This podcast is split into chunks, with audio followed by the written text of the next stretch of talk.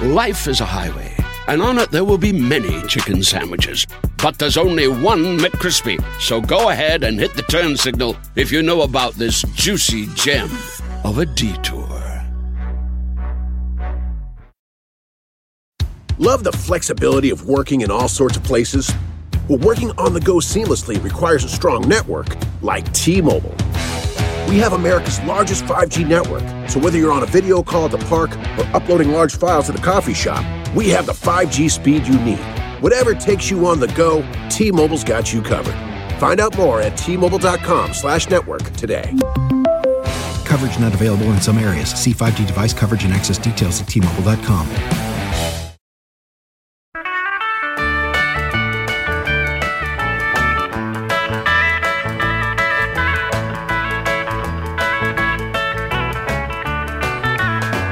Well, all right. All right. Let me turn Let's off go. this- Three questions. You got your notes? You got your questions for me?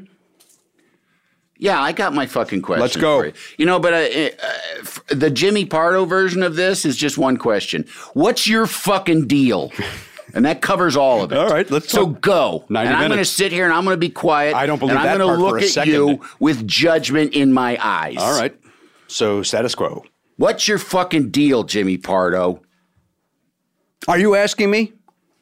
Who am I looking at? I don't know. I don't know. I mean, I know I, don't got know. Is- beady eyes. Is this but the I'm looking at unprofessional you. way you start your program? It's it's been started. Unbelievable. when we were talking about my tax troubles, that's, going, that's going right That's- into the. that's going in? That's going right into the. I fucking don't. I'd open with podcast. that. That makes sense. Yeah, yeah, sure. People, I want to get the audience on my side. Yeah, they They're won't like, be. oh no! Of Based course on what they I won't. heard, they of won't be. course They won't. Because I'm not. Oh, anyway, let's put uh, let's put down the charade and uh, let me say, I love you. I'm so Oh. happy that you're here. This is going to possibly be the easiest one of these to do. Maybe the most difficult at the same time. Why? Because of your love and admiration. No, no, no. It'll be easy. Well, we'll 'Cause find even out. if you tear at my heartstrings, Mm-hmm. you know, even if you do a Sweeney on Marin on me, um, you don't know what that Is that reference- Julia Sweeney? No, no, no. Mike Sweeney Mike Sweeney went on Mark Maron. went on Mark Marin and and talked about his childhood. oh, which is not a. It's a jaw dropper. Yeah. yeah, yeah, Yeah. I imagine yours was a little less rough. uh, my childhood. Yeah, Yeah, a lot less rough. yeah, yeah. Um, I mean, you can't be as well put together as you without having come from a pretty solid background of love and support. Well, th- th- uh, I don't know if that's 100% true either. Um, I think I'm an average guy. Yeah? Uh, wearing an average suit, going to an average job. What song is that? I'm just an average Is it- guy. Is it a Billy Joel song? No, but it sure sounds like one, it doesn't sure it? does. Just an average guy going to an average something, going to an average job. Is that, is that is that Talking Heads? Is that what I'm pulling? No, No, I can't think of that. I'm an average guy, but it's not average suit. It's, I'm just an average guy going to. Who cares? Yeah, the yeah, point yeah. is this: I grew up in Chicago. Second question. that's where I'm What from. year were you born? I want to know how old you, You and are. I, I believe, we're born in the same year. 66? 1966, the Yeah. year of our Lord. And I And what- believe you are slightly younger than me? You, you were born in What the month are summer? you? I'm October 28. Yeah, I'm July 28th. Okay. So three months. Oh. You're older than me. God damn it. yeah. Hey, did you see, uh, I'm gonna speaking of that. uh, Rub your fucking nose in that for the rest of our lives. Well, uh, Mm. which aren't that long. It won't be that long. no, we got 40 years tops. Yeah, yeah. Well, I, I probably got a little longer just based on Oh, absolutely. uh, on uh, uh, food intake. Um, oh, you motherfucker. I had to meant go I meant there. the style that you eat. You eat a sausage, a beef. I go lean meats. also, I'm I all thought- lean meats. No, the style, the style too is just too fast. I'll probably choke to death. Um, you know, I had to slow down. I actually was told by a uh, a physical therapist that was not talking about my. I was not there for my weight, Right. but that I uh, that I'm chewing too quickly. I'm like, how do you know that? And she goes, I just know you are. So I need, and she wasn't wrong. was she examining your stool? How did she know? I don't know. It was. Uh, it, it, I, I, I'm still flummoxed by it. Right. Um, but I, I I take my time chewing now Yeah, based on yeah. on this woman because she wasn't wrong. I know. There's so many. I I recently too, and this is you know the 900th time I've gone in this campaign. Drink more water, stupid. Yeah. Because I'll you know like I'll be like I have a headache, and then I will realize oh I've drank nothing but black coffee all fucking day. Yeah, but you think you're taking liquid in, uh, so it, Oh, yeah, it, no. it equals Yeah. out. I said No. liquid. My, I, I'm wearing Invisalign, so liquid kind of got caught up in the braces. Oh, we'll save that. That's going to be the big ender. Your, your Invisalign. To take them out? No, no, no. To talk about it. That's where I'm going. Yeah, yeah. That'll be the I'm going that'll be the- straighter teeth. The sexy button on the end of this. Well, listen, that uh, we call that uh, teasing in the business. I've been doing podcasting a long time. So I don't. You have I been know. doing so- I know some podcasts. terms more than you might know. and we're going to be getting to that Uh, now. You know, actually, I will say this Oh, right what- now. what? When people people had Team Richter, as I like to call them, because I find it hilarious. A that there's a team, and B that they are in any way concerned with me or my or my career. Yes. Team Richter would occasionally say, and by uh, folks I mean my agent, manager, people would say, "You should do a podcast. You should do a podcast." And I n- always shied away from it. A because I'm not a really big podcast consumer. You don't have to be a uh, Yeah. consumer. No, to I know, but- podcast. you think but Conan I O'Brien still- listens to one? He doesn't even. He still doesn't listen to one. He doesn't even really. I don't think he fully understands what he's doing when he records a podcast. He. Th- I don't know. I think he must thinks that you know is going on some airline somewhere uh, in place of pilot chat. Uh, but I. Uh, I, I, so, I mean, but I also I, I would feel dilettantish. You know, I would feel like like a like a dabbler, like a Johnny Come Lately. And you, honestly, were one of the reasons that I would I would demur when they would ask me to do that because like you were in on this thing so early and in such a really truly I'm going to say visionary way that I would feel like a fucking asshole coming in and being like, I'm going to do a podcast. Fuck you, Jimmy. You know, and especially because I do have this apparatus at my disposal in terms of promotion and all this other yeah, yeah. stuff. And I'm on a TV show. So I totally understand why someone who has been toiling, trying to build a podcast. I mean, not I don't mean you because you're established, but I Hmm. mean, but other people that are like in podcasts, really kind of devoted to it, really think about it, really, you know. Although there's not that many people, most people don't even fucking try. But anyway, the, but people that are really into it, and then all of a sudden there's comes somebody famous like me person. Yeah. Mm-hmm. who's on a TV show who has all this like built-in, built-in publicity, built-in you know uh, ability to get listeners comes in and Lottie does his way in, and I can see how that would be annoying. However, I overcame all that, and here I am. yeah. Here I am. Uh, you're not wrong. I resent a lot of people. Oh, I, but I know that. I, I the truth is I don't resent anybody, but I, I there was a time That's not the truth. where people would come to me and they would say, "Hey, I'm thinking about starting a podcast. Are you okay with that?" Like that's how early I was Yeah. in. Yeah, yeah. That I would go, "Yeah, dude." Right, yeah." right. Did somebody have to go to the first stand up and go, "Hey, I'm thinking about telling jokes"? No, no, no, like- no but that's like my the, thing. The Wright brothers, they might have said like, "Hey, I'm thinking of buy, building a lighter than aircraft." Yeah. Hmm. are you okay with that? Wright brothers, what were their names? Uh, Orville. Orville and Redenbacher. I think. No, Redenbacher's the fellow with the popping corn. Uh, I'm not sure what that means. Oh, popcorn, popping corn is a fun way of saying popcorn, uh, an old timey way of saying Right, it. right, right. Um, uh, but I won't. I, listen, just to, to to put a button on what you just said, I I do think it is very even as much as I'm established in this podcasting world, uh, it is. um when a when, when a famous person jumps in and all of a sudden has a million downloads, that's a little frustrating. Yeah. and uh, you know to be a, you know, to be one of the first and now just be considered a journeyman, Right. Is uh, you know, I'd be lying. Listen, I'm I'm new to this. Conan started before me. Mm-hmm. He, uh, you know, I do I do well. This podcast does well, and then I see that he gets a million downloads, and it pisses me off. And here I am. What right do I have to be pissed Well, off? I mean, well, in fairness, you're talking to me, and he's talking to Hillary Clinton. So there's an oppor- uh, chance there that maybe uh, Yeah, but he's still. not involved at the downloads at all. in entertainment value, are you going to listen to him talk to Hillary Clinton or are you going to listen to me talk to you? At, d- divorce yourself from your own personality and everything. What's going to be a better listen? Uh, in in in October of well, October, which what month is this? December of 2019. Yeah, yeah. I'm going to say Hillary Clinton. Oh, you fucking, you're just wrong. I'm going to say Hillary Clinton. this podcast is going to be so much better than that. And I didn't listen to it, so you know, I don't know, it might be great. I I I, She might have really spilled the beans on Whitewater, you know. I think that woman's got some things to say, and I enjoy her, and I like. I think she speaks eloquently. Wow. I, uh, what office are you? Mayor of fucking Baldwin Hills? My wife and I were all in on Hillary Clinton. We were, we were know, Oh, I all wa- in on Hillary I Clinton. wasn't all in, but I certainly did like her, and I certainly did think that she would m- be a really good president. Um, I really do. yeah, but uh, for what's happening right now, Will Beckton would be a really good president. you want that beard behind the uh, sitting in the Oval Office? Will's sitting behind the dials right now. Um, no, the but dials. but- yeah, yeah, the dials. 1978. You're gonna uh, tape this uh, tape to uh, splice it together. I said, okay, I gave you a little bit of shit about popping corn, and you're going to do this to me about dials? Uh, goose gander, buddy. Well, now that's a T-shirt. Goose gander, buddy. Gander, buddy. Um, Yeah. What's your question? I don't know. Uh, I think this will be very entertaining. I, at least I hope it will be. But I also think the Hillary Clinton one probably will be too. Is it out yet? Is, yeah, Yeah, it came out. Is it entertaining?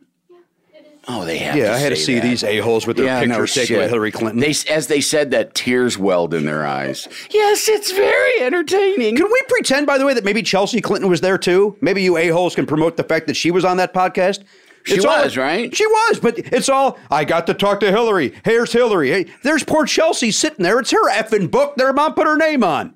I don't know if any of that part's true, by the way. Right, right, but, you But know. let's give Chelsea some credit. She's wonder. By the way, there's nobody that handles Twitter with more class than Chelsea Clinton. Nobody handles it with more class than Chelsea Clinton. Can we cut out the Chelsea pandering when this? I just don't think anyone cares. I've got her coming on my show. I've got Amy Carter coming on my show. oh, too bad Billy Carter's dead. Well, we lost him early. Uh, Yeah, we sure and did. I and I lost. We lost the fellow that played uh, Roger Clinton? Roger Clinton. We Yeah, lost yeah. Roger too. Oh, boy. I had all of them coming on. I saw him once, uh, Roger Clinton, back in the day, uh, sitting at the bar at Dan Tana's eating dinner next to Dabney Coleman. What the f? Yeah, yeah. Not together, just both of them solo R- eating right. dinner at but the they were bar. there. Yeah. that's a nice one too. oh boy, I tell you. I saw Dabney Coleman recently in an old episode of Columbo. I'm, I'm obsessed with Columbo Me now. TV? Uh, no, it's on uh, it's on IMDb TV, which I didn't know was a thing What until is that? eight episodes ago. Is it on your TV station dial You or is stream it on TV? It's a streaming thing. Oh wow. IMDb TV. but They have commercials, uh, but it's free. Right, right. And uh, so uh, I, I went through uh, Mannix. yeah. I went through Kojak. Um, Right. And now I'm on Columbo. Kojak's pretty good. Kojak's the best. Oh, Kojak's And Columbo's a close second. And Mannix yeah. is great too. Columbo is really a good show. It's great. It's really a good show and I And just he's great. always fantastic. And I never get over the um, just the cavalcade of fucking like how many fucking like yeah, I'll take Jack Cassidy any day. By the way, Jack Cassidy is the best villain. Oh. And so. And he's a villain in that thing like three Like different times, ways. yeah. uh, And they go, you know, Lieutenant. Yeah, like yeah, that, yeah. When they're trying to cover that they haven't killed somebody. Yeah, yeah, yeah. Lieutenant, what is it now, Lieutenant? and Jack Cassidy and, and Shatner is on one. and He does Yeah. Oh, great. The one I watched last night had Donald Pleasance. And, boy. and he played like a wormy uh, wine connoisseur and was just played it p- to perfection. yeah, yeah. Uh, So that's what I do before I go to sleep. My, just as a side, this is just reminds me because it's a good Peter Falk story that my my lawyer told me. oh, I'd like to hear it. when my lawyer, my lawyer now is he, he's getting near passing off the firm to his son, so he's been around forever. When he was a young lawyer, like first starting out, one of the company he works for's clients was Peter Falk, and Peter Falk had been doing Columbo for six years at this point and was going crazy. Hated it, was bored, wanted out, you know. Um, and and they said like they said, well, the only way you're going to get out. He had a couple years on his contract. The only way you're going to get out of this is if you if it becomes so detrimental to your mental well being that they they are going to have to let you out of the contract. And he said that Peter Falk was delighted and thrilled to go to work and put on a show Right. of being mentally distressed. Love it. And that was like in addition to doing the show and He's being- doing another show. Columbo, he's doing the show he really loves Yeah. to do, which is how like depressed and sad and miserable and driven out of his mind. All total bullshit. And um and, and they like doubled his salary. And then all of a sudden- his mental illness was cured. clear up? Uh, it wa- absolutely. Right. It's incredible. You don't need a pill. Oh yeah, You're yeah. Peter Falk. Uh, all right. I guess. Yeah, wait, wait, just one more thing. All right. Yeah. So I do- I do how that with, much? uh, how much more? Ah, I feel better. I see. I uh, I do it with Oliver, uh, my my twelve year old son. Uh, I call him over and I do uh, I interrogate I interrogate him about his school day, Columbo style. Uh-huh. Uh, I see, and then uh, and then after that you went to a different class. Uh-huh. I see, and then in that class, is it safe to say that you were sitting in a uh, at a desk? You were at a desk. I see. So, let me Okay. get this straight. And then, oh, okay, well, that sounds great. So you had a good day at school. Uh, one more thing. When school was over, how did you get out of there? And so I and I do it, and, and he loves it for about the Right. first twelve minutes. Sure, sure, of And course. then it's like, mm, Dad, and then can the we- last 40, he's like, come on, Dad, wrap it up. safely. And do you have like a mozzarella cheese stick or something I do. subbing as the cigar? Yeah, I got the uh, the pull away mozzarellas. What's that? That's not called pull away. What's that called? The Uh, string cheese. String cheese. yeah, yeah. Yeah. Um, I had an pu- incident pull away with those guys. mozzarellas. You, wha- uh, incident with what? String cheese, isn't it? Isn't that a band? Come on, you got to be happy with that as opposed to your reaction. You know, and I changed my vote. I would rather hear Chelsea and Chelsea solo. She Dr. did- Conan. she did a great fish about reference. Conan. Um, um, how many kids were in your family? God damn it! Let's get back to the I- whole, you know, biographical bullshit. Here's that the we need deal. to do. I grew up uh, initially at 80 uh, at 76th and Cicero. That's the South Side. That's of the Chicago. south side of Chicago. Yeah. uh, right, just south. Uh, in fact, our we were one house away from Ford City Mall, oh, and um, uh, it was me, my dad, my brother, and my mother. That was Yeah. that was it. The- my brother's two years younger than me, Mike, and then uh, then we moved to Oak Forest for eight months, and then we moved to hometown. Which uh, hometown was at uh, 87th and Cicero, uh-huh. and uh, basically it's a it was built for the uh, the World War II or the Korean War vets, I believe, and it's a one mile by one mile kind of just little town uh, it's in between Evergreen Park, uh, Oak Lawn, and Chicago. and I like all the houses are the same. They're Like it was- duplexes. Oh, okay. So it was, I want to say, seven to nine hundred square feet. Wow. So like a really for four people. for four people. Wow. And um, Did you have more room in Orland Park? uh, Oak Forest. Oak Forest. I'm sorry, Oak Forest. we did, but I, I, uh, my parents ended up they got divorced. Oh, I see. So we moved to hometown with your mom. with my mom. Okay, I see. And um, and then my mom remarried a guy named Ron, who she was married to for thirty years. okay. um, and he had three um, sons.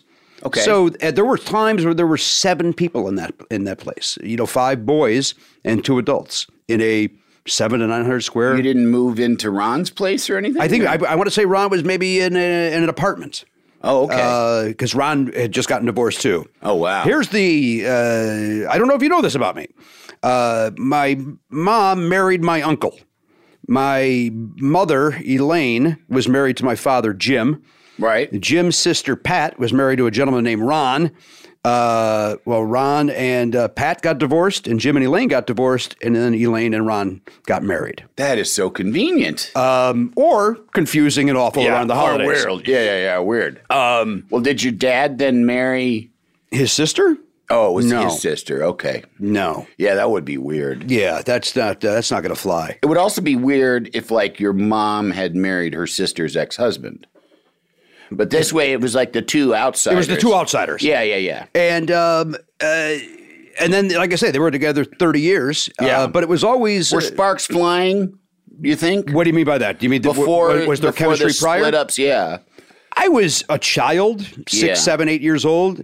Um, but I'm guessing. Yeah, yeah. I'm guessing. And it's not anything they ever shared with you. uh, Uh, Like Jimmy, we were hot for each other. You got to know that. y- you, know, th those type of things. Uh, you know, the, the Chicago way, where you keep some things hidden uh, Yeah, yeah. and don't. Uh, uh, my mom was a pretty open person, but we also like to, you know, uh, hey, I'm going to tell you something, but don't tell your aunt this. Why would I Uh-huh. ever tell my aunt this? you know what I mean? I say hello, and then I sit on a couch and uh, wait for the presents to be open. Uh, See, that sounds healthy. There, there was not, there were some less he- healthy boundaries in my family. what do you mean by that? Oh, n- I know all kinds of fucking details that there's no way I should know that were just casually said over brunch. Really? Yeah, like things like simultaneous orgasms and things like that. Kid you not? By your parents? Uh, I mean, your Oh, parents yeah. would have these simultaneous. yeah, yeah, yeah. Like your father would wait. No, I don't know. I like to think your didn't- I father didn't, waited. I didn't dive in. I just was. I heard that phrase being mentioned as if it was something that I, as a teenager, needed to know.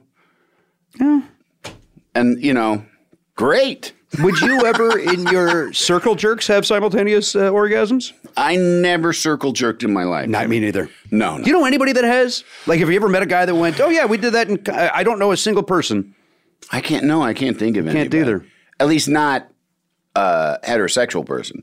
I think that it's a far more common thing among among gay men. Th- see that? I don't know. Yeah, yeah, yeah. I'll take your word for Yeah. it. Um, but no, more than one person in the room while I'm involved in that activity is just I can't even. I don't. No, I'm not comfortable with more than one person in the house while No, I'm doing that. no, no. Ugh, I can't even. Yeah. That said, Yeah. you- I heard the tick of the, the click of that lock. Go time. oh, we got a little, little it's private more like, time. Here more we like go. Oh, Jimmy Pargo. Oh, Glug. Um, I do remember, and I know this is off topic, but uh, it, it's about growing up. I do remember that I was at a sleepover once. We we had a uh, uh, I was in theater in high school, and we had a uh, uh, the guys had a hey the guy cast somebody had a sleepover. Yeah. and then we all were there, and then somebody uh, I want to say a guy named Gary Had to be. brought up masturbation and, Yeah. and I remember my shoulders having so much relief like oh I this is something we can talk about we Yeah, all yeah. we all do this Yeah. this there's not shame in this Yeah. I mean there still was you still didn't talk about it with family and stuff Sure, but, sure. but it was like such a relief that here was eight dudes like one by one going yeah yes yes Yeah. yes yes uh, no we didn't then go let's do it now Right, right. um, we then went and tried to find some girls to I work out remember the- being a freshman or something, and a kid, and there, and a kid talking openly in like health class or something about masturbation, and then it being a healthy, normal thing, and him getting just relentlessly teased by it. Oh, it's just awful. isn't that you know just awful. I, I, it, th- this is similar yet not similar. I remember this, uh, and by the way, I have the punchline in this, so I, I end up looking like the hero here. But it's still re- the point is still uh, relevant to what you're saying. Uh, in high school, you know, we had to take showers, and you know, with no stalls or anything, it was just Mm-hmm. Right, you know, right. like like you're in prison, Right. And you would get in and get out as quickly as possible. And one time, this one guy, one of the jock a holes, comes out and he wanted to make fun of this guy named Dan, who wasn't popular, you know, and, and- Yeah. and probably was the nicest guy in school, Right. But nobody cared. You know what I mean? Um, and so he and easy pickings. and too. easy pickings, Yeah, yeah, and, yeah. and just you know, and I, I, you know, there were times that I was guilty of that because I wanted to be liked badly. Yeah, yeah. And then there were times where I would defend that guy because I wasn't that far removed from that guy either. Yeah, yeah. I was closer to that guy than I was the, the popular people. Anyhow, this the- one of the popular guys comes out and he's got soap in his hand, and he goes, "Look what Dan did! He just jizzed into my hand," like to make him look stupid. And I went, "Well, you caught it." and everybody died laughing. He uh, did one of those towel things to me, one of those Yeah, towel yeah. whip things, wh- Yeah, which yeah. really effing hurt. oh yeah. Uh, but it was like, why? Why did you think? what- Like, how did you think that was going to insult him? Yeah, first of yeah, all, yeah. that look, it's all over my face. look at him. God, you got me all over the face. Hey. Pearl necklace. boy. That guy's he's something, Quite a trajectory on his ejaculate. right? Got me right in the face. Can you believe it? What a queer. Right? Those guys are queer, Jim. I think that Dan, look what Dan did. Look what the queer did in the shower, Jim. That is, uh, as you and I always talk about, that is 90% of the people we grew up with, yeah, yeah, yeah. and, and certainly on the There- South there Side. was yeah, there was less of that accent out where I grew up. It's a, it is amazing how how a half an hour's difference can make a difference Well, between you had a little bit of a- Jim, of a Southern they're- lilt, too, they're right? Queer Jim, yeah, yeah, they're queer Jim, and then there's also and then there was just like my grandparents and. Like my grandparents' friends all talked a little bit like this, you know, Mm-hmm. kind of just a little bit of southerny kind of stuff, right. You know, In Aurora. in Aurora out pa- Or past Morris. Aurora. Were your Yeah, yeah. grandparents in Morris? No, close to Yorkville is the name of the town. Yeah, but it was in those days. It was a farm town. It was Yes. you know, and and so yeah, no, it was.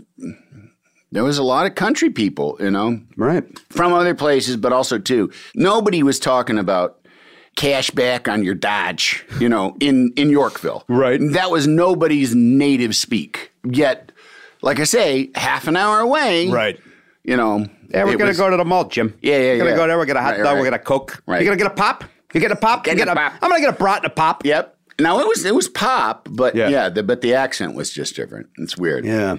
So, uh, so you were in theater. I mean, did you? I was. You were a create. Were you? And you sound. You know, you're there wisecracking against some jock about to pick on a nerd. You're like a fucking Robin Hood of wit. Well, again, at that moment, Yes. there were other times where I went, "Yeah, I jizzed." like, I mean, you know, I was, uh, you got him. You got you Yeah. made Dad look dumb, buddy. uh, it was, you know, in, in in hometown, which is really, you know, that was That's such a fucking like you know Logan's Run name for It's it. crazy, right? hometown. Welcome to hometown. Uh, population Conform. five thousand, maybe. Yeah, yeah. very tiny. Yeah. and I step on your conform piece, but That's uh, all right. It doesn't matter. Uh, but I think there was, a, in a weird way, there was that because if you thought outside of the box of the South Side, you know, it's like, uh, you know, uh, hey, I heard your mom voted for Jesse Jackson, Jim. Yeah, yeah. Yeah. She Yeah. thinks he's the most qualified to, to be Yeah. president. Ah, Yeah. Interesting, huh? yeah, but he's a black. Yeah. that's right. That's right. Sure and is. That's who she chose to vote for. Yeah, yeah, yeah. I heard your mom. But how, first of all, how'd you hear that? Right. And uh, you know, and it was true. My mom Did you have vote. a yard sign or something? No, remember yards. we- we- It wasn't a yard sign area. We weren't. Ah. Uh, You know, we, I probably we were afraid of having our. My mom was probably afraid of having her house burned down by having a Jesse Jackson sign right, up right. front. Especially, yeah. Her secret vote was well known, so yeah. Why That put up is a very yard sign? strange. Like, why did people? How did they know that my mom voted for her? Because my mom wasn't like going to PTA meetings and running She her mouth must have about had a it. conversation with someone, And then somebody runs their mouth and all of a sudden- yeah. Uh, I also had this, by the way, when I, I I had to get some new tires for my Fiero, um, and I went to my girlfriend's house, Jesus Christ, and uh, we get it. You got pussy. Well, I, you know what? Time of my life that I did. um, uh, I went to her, my girlfriend's house, and her dad said, uh, "I hear you got some new tires. You went and bought it from the Indian, huh?" And I'm like, oh, oh," I go, what? I go, I went to the Goodyear on 159th. It's Indian owned, huh? I, I don't know, dude. I'd like, I, I'm sorry. Did I, I It bought, says Goodyear. I, I, I bought. I needed tires. That was the spot. Yeah, I, bu- If yeah. I bought three, I got one free. I don't know why I need to be a bigot about where I'm buying my tires. yeah. You a hole. yeah, yeah. Um. Anyway, go back. so why didn't you stick around the South Side? Uh, you know what's weird? I stuck around the South Side a lot longer than you wanted to? well.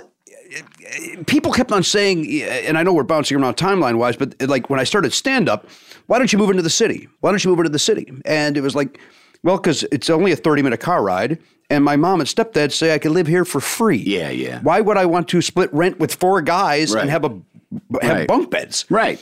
and Um, a Fiero is a very uh, economical car at the time. Oh, it's sleek. Mm. Um, And then I bought uh, after the Fiero, I got a Chrysler LeBaron convertible, Oh my God! which in Chicago too hot to put it down in the summer, Oh God. too cold in the winter. Never had you the top were down. you were like a divorcee before you were even married. I so badly wanted that convertible, and when I could afford it, I got it. Man. I Did got you, it. Was it new? Did you buy it new? Oh, yeah. Oh wow. Yeah, yeah, yeah, yeah. Wow. Yeah, I bought it uh, when I worked at MCA Records. I uh, Uh-huh. I finally had the money to buy my dream car, which was a Chrysler LeBaron convertible In Chicago. in Chicago. So eight months out of the year, um, you're driving under a leather bag basically that And you then- can't see out. And then again in the summer, way too hot and humid, so like you wouldn't put it down for then either. Right, right. Like, hey, should we put the top down? Ah, it seems kind of hot. it's gross. Under the air conditioning. Yeah, Yeah, makes yeah. sense. did it have wood sides? Say it again.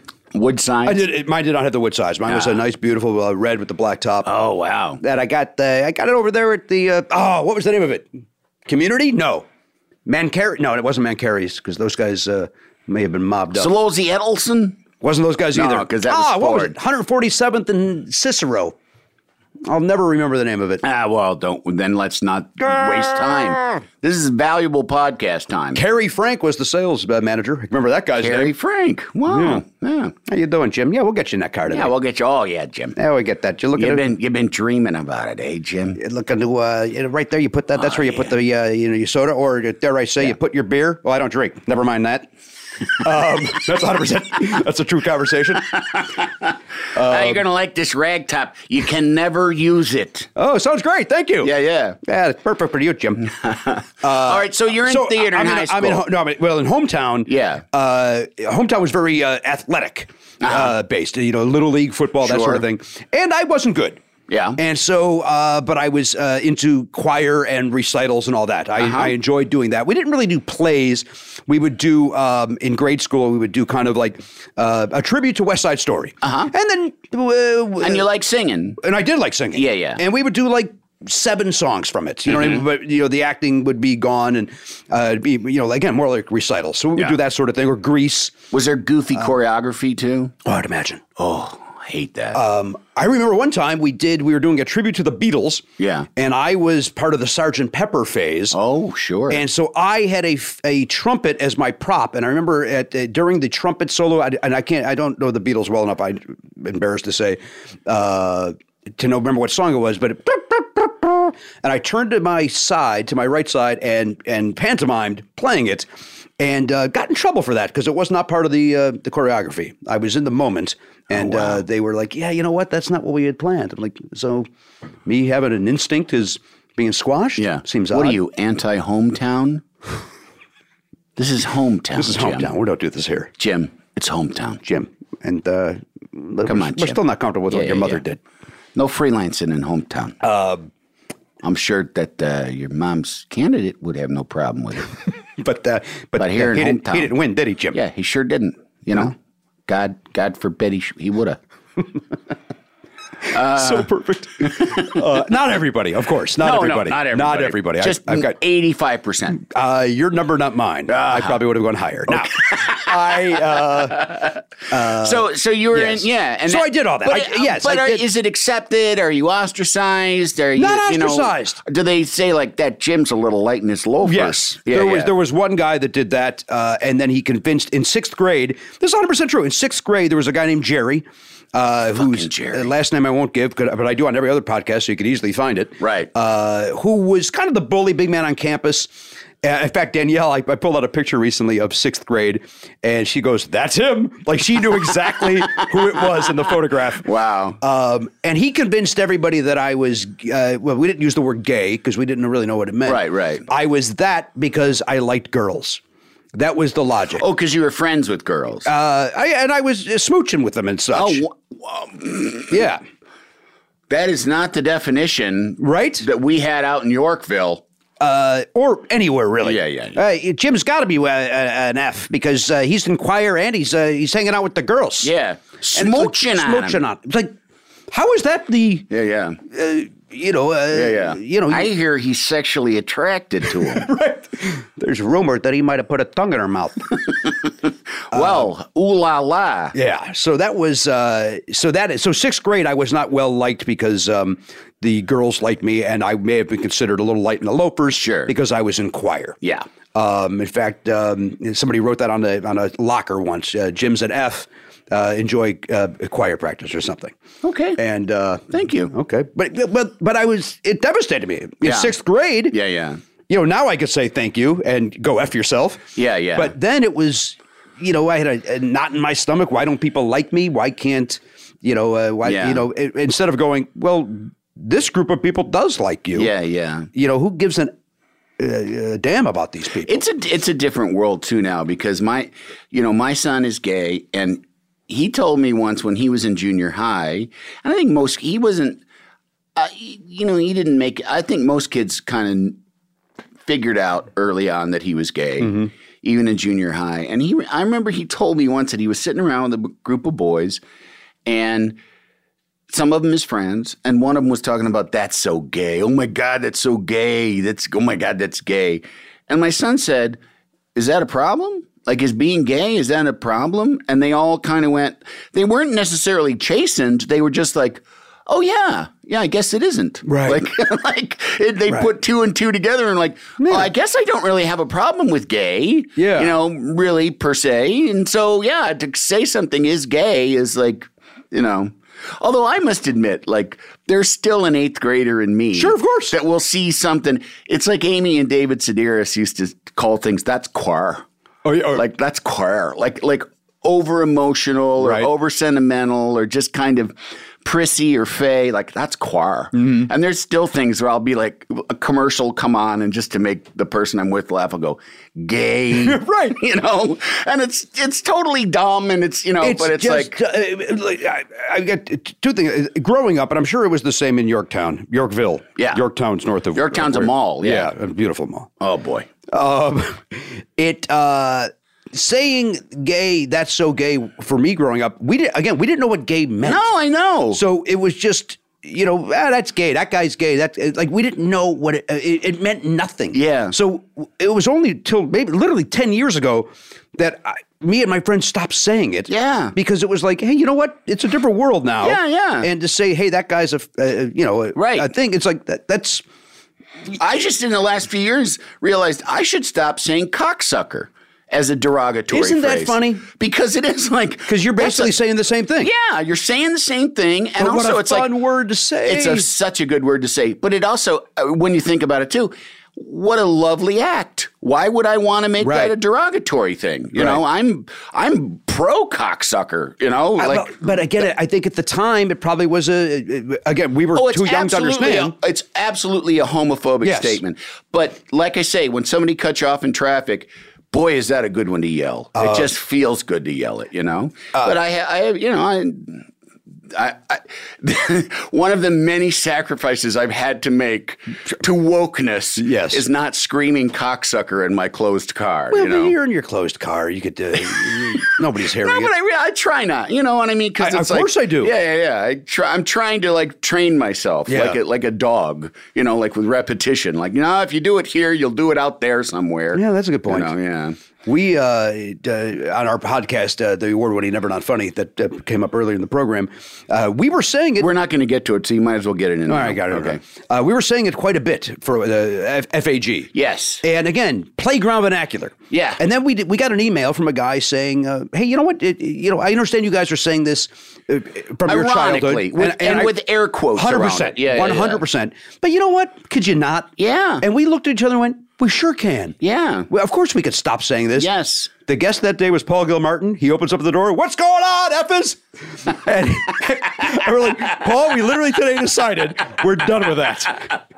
Yeah, but he gets to. Um, and and again, he was saying it for he like again, Yes. ironically Yes, stupid. yes, yes. Uh, I was in a movie where I the character opens up the door, and I say, "What's going on?" F A G Yeah, yeah. G E T S, if that's the standard spelling, and it's like I, so I F A G G O T. it is Yeah, yeah. What's the E T? Is that the cigarette? No, that that's that's Faget. That's a that sounds like a jewelry line. Oh, that's what we've been referring. Oh. Yes, the Faget. Oh, Faget. Yes. Oh. Actually, there is there is a uh, and I can't remember the name of it, but in New Orleans, there's a fancy jewelry store, and it's I think it's called Mignon Faget. And it's all kinds of like jewel encrusted fleur de lis. steak gay, yeah. Steak, gay steak. mignon. Yeah. Come on, come on down to gay steaks. Come on down. You get saw some gay steak. I'll tell you Cajun. what. That's Cajun. What I, well, you say? New Nolan? Orleans- Didn't you say Nolan? New Orleans is more honestly sounds kind of Brooklyny. I can't do it. Well, justice. listen. I, this is the this is the guy I know. right, right, right. This this fellow. This is Oh, Justin Wilson. from- originally from the bayou. Now Yeah, he lives yeah. in New Orleans and he runs himself a jazz house. oh God. Uh, and he's married to, uh, I believe I just said her name on my show, uh, Denise, but I, ca- he has trouble saying the S's. This is the third time I've wanted to say "get out" uh, during this. um, What was the first two? Just out of I just, curiosity. uh, they're gone. They're gone now, and I, I really, I washed my hands of them because I got to get through this thing. I'm, I'm doing character work. uh, I did plays at high school. Yeah. Uh, that, so Are you thinking that's what I'm going to do in college? here's what happened. Okay. So we moved from hometown. We moved back to Oak Forest. Yeah. Uh, to where now we have a a, a normal size house. Yeah, yeah. And uh, it's me, my mom, and stepfather, and my brother. And I went to Oak Forest High School, and I had no friends because I was new. And um, I, I tried out for the sports, and uh, no good, no good, Yeah. no good. Uh, again, Oak Forest very athletic heavy. Yeah. Um, and then it was time for the spring play, which was Bye Bye Birdie. And my English teacher, Linda Deutsch, uh, said to me, uh, Hey, you know, auditions are this week. Uh, you really should audition. And I auditioned and I got the role of Randolph McAfee, the young boy. Uh-huh. and, um and then from there, I was, uh, you know, a theater guy in high school. Yeah. And um, to Is it, ans- does it, will you, do you think that, and I don't know, I don't know why I'm, you know, I'm fishing here. Did the divorce have anything to do with, with that kind of aspect of you My know? uh, my manager Bruce Smith, who I've been with now for twenty five plus years. Yeah. Uh, when I did a one man show back in two thousand one, uh, he came up with the title based on the show, my one man show. Uh, Attention must be paid. yeah. And that was the ti- title of my one man show, and it really it answers your question.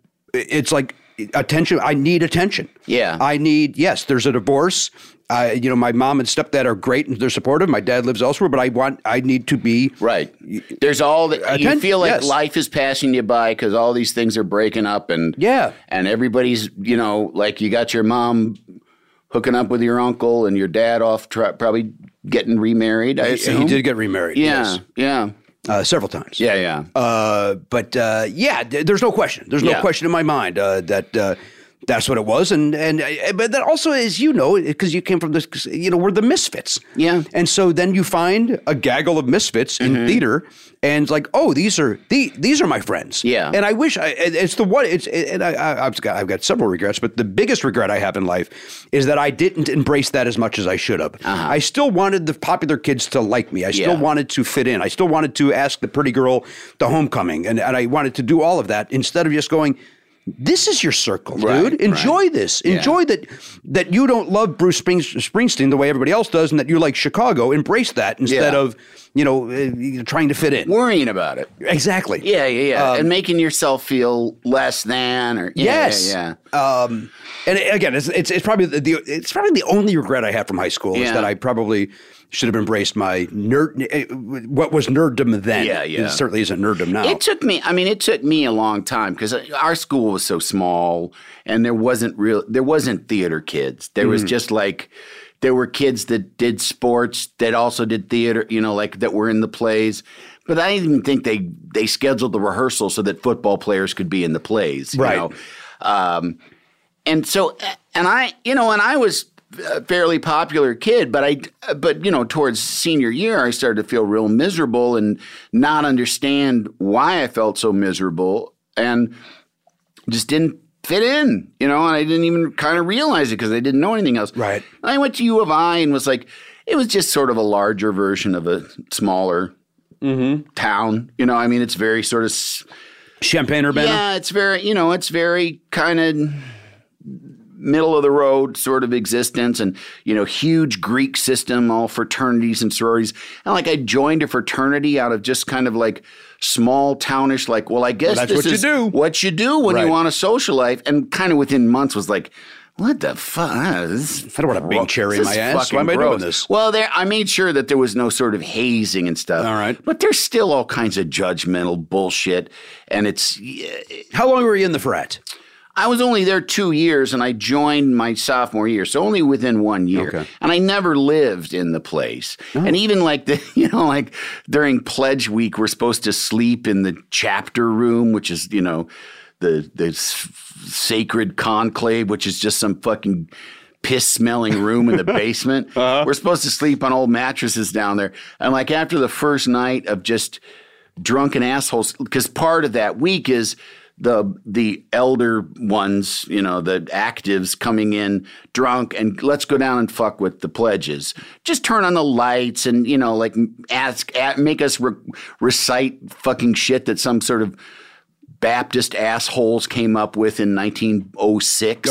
You know all the rigmarole, you know mumbo jumbo about this this thing. And after the first night of that, I was like, "Fuck this! I'm going to sleep in my apartment." Yeah. And they were like, "You got to sleep down there." I'm like, "Nah, I got classes. I'm here for school." And then they'd be like, one day would be like, "Wear your clothes inside out," and I was like, mm, "No." And, and it wasn't just me. It's not like I'm some super herbal. Like, like half of us were like, no fucking way I'm wearing my clothes inside Interesting. out to class. No. And there'd be like, you have to. Mm, not What? gonna. Not gonna. And uh, so it was very toothless anyway. Yeah. And there were a lot of, and it was, it also mirrored my high school life, although I was not in, in that there was a huge divide between stoners and non stoners. Yes. And in high school, that was definitely there were the burnouts and the jocks. No question. And I didn't smoke weed until I was out of high school. And just out of like kind of fear and weirdness. And that's what, and I had a lot of friends that were quote unquote burnouts because Mm-hmm. they were just, you know, kids. And some of them were on this fucking sports teams and shit. You know, they were like sort of tweeners. Right. And, um, but at, in this frat, it was definitely like all the guys that got high awesome. A lot of fun, really fun to hang out with. A lot of them live, uh, you know, in, in their own apartments, go party at their house. It's great. And then the rest of them are all these like, you know, chips and biffs with their Yeah. fucking flipped collars, you know, and um, and I ju- you know and, and I was like, this is not for me. And then I went to film school, a little bit more of a breakdown, like, oh, okay, yeah, these are my weirdos. And then and when I get to improv, That's that's when it's Right. like, okay.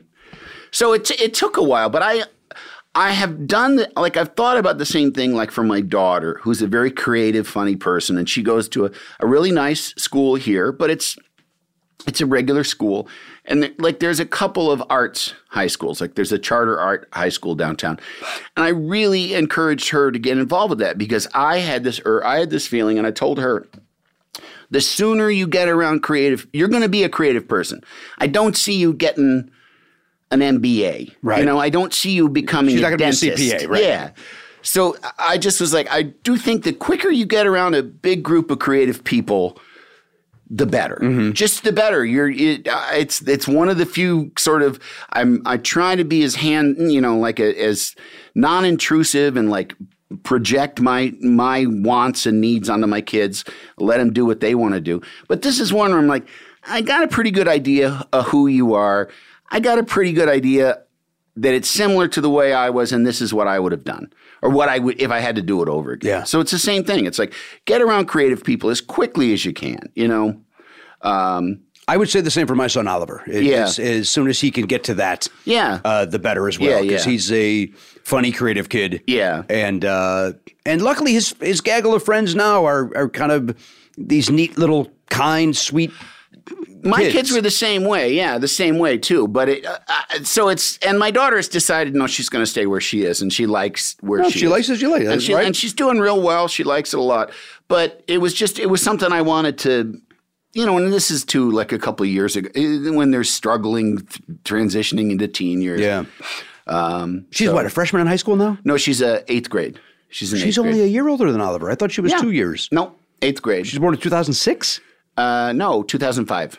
fine. So- But she's a little old for her class. You know what I mean? And How Oliver's that- young for his. Yeah, yeah, Yeah, yeah, yeah. So, um, Mike's son, he's just smart, so he's in there a little sooner. sure, I get it. Yeah, he's, he's a right, little right, sharp- right. just a little. Yeah, and his sharper. parents are those kind that push their kid beyond what they should. uh, we do not. Okay. I, I want a yes and your bit, but I will not. I will not. Own, I will not own that one. fake it. Yeah, No, yeah. I cannot. No, I- I'm not either. I can't. I, I- could I- never. Yeah. I, I, you know, my parents never did either, and maybe that's why I was a C student. But uh, Yeah. and I'm being generous. Um, Yeah, yeah.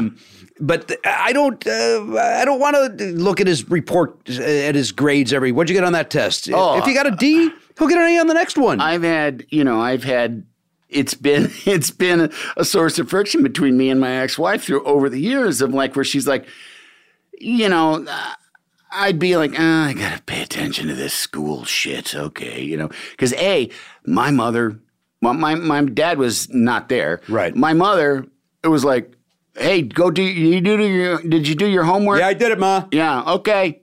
That's it. And then Yeah. like w- two times a year a parent teacher conference and that was pretty much it. But that was school back then. that was what it was. That's what- yes. Yeah.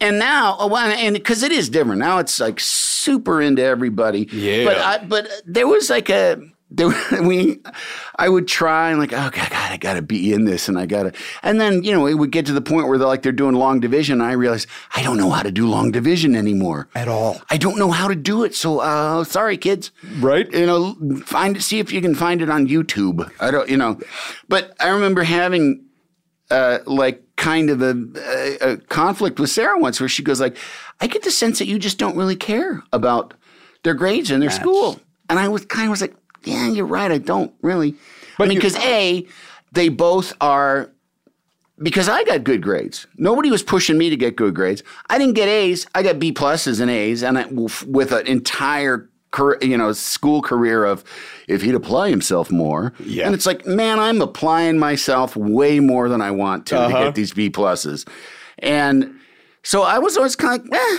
I'm not that, eh, I'm not that worried, and and you know, and and there, were- there was, I would never felt burdened by this. You know, they got to get into Harvard shit. I don't give a fuck. Go to community college. I don't care. 100%. They're going to be fine. You know, because they're going to be smart, creative kids, and they're Yes. and they and I, you know, if this is this is and this is all predicated on knowing them long enough to know that they are self sufficient. that they have a sense of standards that they maintain themselves for themselves. Like my kids don't want C's. They want to do better. They want to excel just out of a natural sort of human urge. And we do encourage, you know, do a good job at whatever you're doing. Like if you're going to do the dishes, don't do them sloppy. Do Yeah. a good job. It's all part of the same thing. Can I interrupt? You don't have somebody that comes in and does that for you? Uh, the children wash the dishes? You don't have help? No, we don't have. I mean, and for and to be frank, most of the time, I gave up that ghost, and I'd be like, I don't want to fight with you. I'll just do the fucking dishes myself. I don't have the energy, kid. We got a dishwasher. Oh, I mean, no, this. I mean, load the I'm talking, I'm dishwasher. talking about Stan. He comes in on a daily basis, and uh, I go, "How you doing, Stan?" I hear him. You know, he hits the time yeah. clock, and Yeah, yeah, yeah. He waits around for me. and to you eat. put him out in the yard because you don't want Stan in the house. Stan's not in. He's not Yeah, in yeah. house. uh, You got a wash tub out there. Yeah, we got a hose. Sure, sure. Right, he Out sprays by- those down. out by the creek in the back. He hangs them on a. He hangs the plates with the with On a clothespins on. clothesline. Uh huh. yeah. Who doesn't love a classic chocolate chip cookie? Famous Amos has been making them since the 70s, 1975 to be exact, with semi sweet chocolate chips and a satisfying crunch. It's everything classic in one bite sized cookie, and fans couldn't get enough. That's right.